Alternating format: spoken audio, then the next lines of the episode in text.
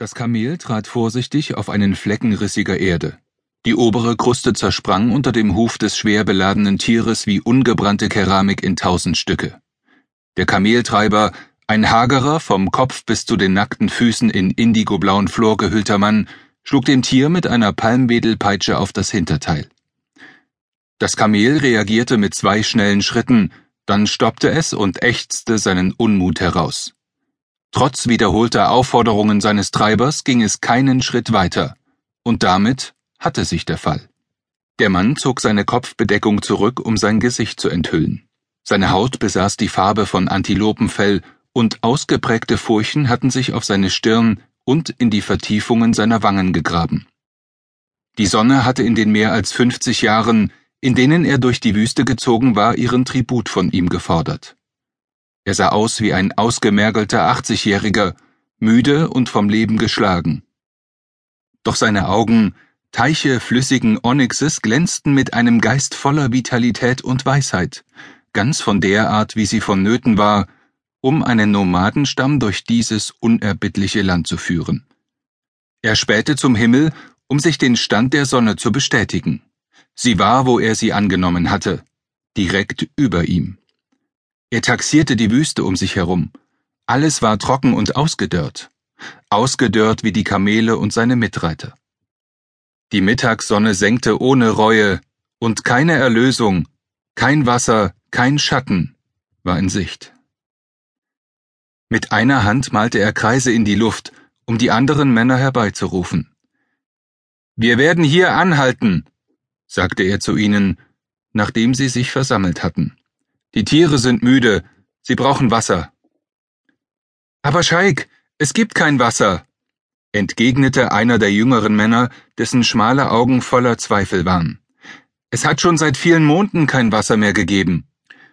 Der Führer legte seine Hand auf die Schulter des jungen Mannes. So werden wir welches finden, Abu. Die Wüste ist unsere Mutter. Sie versorgt uns immer. Der junge Mann widersprach seinem Ältesten nicht. Dies war die Art von Beduinen. Vertrauen und Gehorsam. Die Ältesten hatten sich als Männer von bedeutendem Charakter und großer Ehre bewährt, und als solche verlangten sie den Respekt der Familien. Hairan war das Oberhaupt des Stammes, der moralische und spirituelle Führer der Beduinen. Die anderen standen auf Anweisungen wartend bei dem Stammesoberhaupt. Hairan beauftragte sie, das Lager aufzuschlagen und ein Feuer zu entfachen. Dann rief er die alte Taneva herbei, um sie zu bitten, einige der Frauen zu versammeln und auf der Suche nach Wasser gen Osten zu gehen. Versunken in ihren schwarzen Wollgewändern, welche die für Witwen der Beduinen übliche Kleidung waren, kniete Taneva ehrfürchtig vor dem Stammesführer nieder. Sie war die älteste Frau der Sippe und so auch diejenige, die am meisten erlebt hatte, einschließlich der Geburt zweier Generationen. Von ihrer Jugend war nichts als Würde verblieben. Ihre Augen, schwarz umrandet, schwelten wie ein halb herabgebranntes Feuer. Ihre eingesunkenen braunen Lippen zeugten von Entschlossenheit. Diejenigen Haarsträhnen, die ihrem schwarzen Schleier entkommen waren, umrandeten ihr Gesicht wie Fäden von Rauchsilber. Heiran gebot ihr, sich zu erheben und als Ebenbürtige bei ihm zu stehen. Vor zwei Tagen gab es Regen im Osten. Er deutete auf ein paar hohe Sanddünen. Hinter diesen Dünen liegt ein tiefes Tal. Such dort nach dem Wasser. Taneva verneigte sich und zog sich zurück. Drei Frauen begleiteten Taneva ostwärts. Der Sand unter ihren bloßen Füßen war heiß wie ein siedender Kessel. Auf ihren Köpfen trugen sie irdene Gefäße.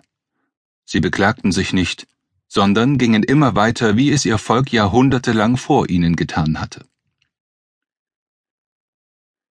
Eine halbe Stunde lang ertrugen sie die Unannehmlichkeit und wurden dann dafür belohnt.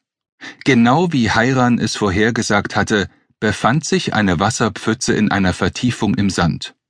Es war nicht viel, kaum genug, um einen Tag lang vorzuhalten, und es wimmelte von Insekten. Doch morgen war ein neuer Tag, und er würde so viel Hoffnung bringen wie jeder andere auch.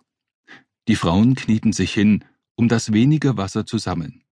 Um es zu reinigen, filterten sie es durch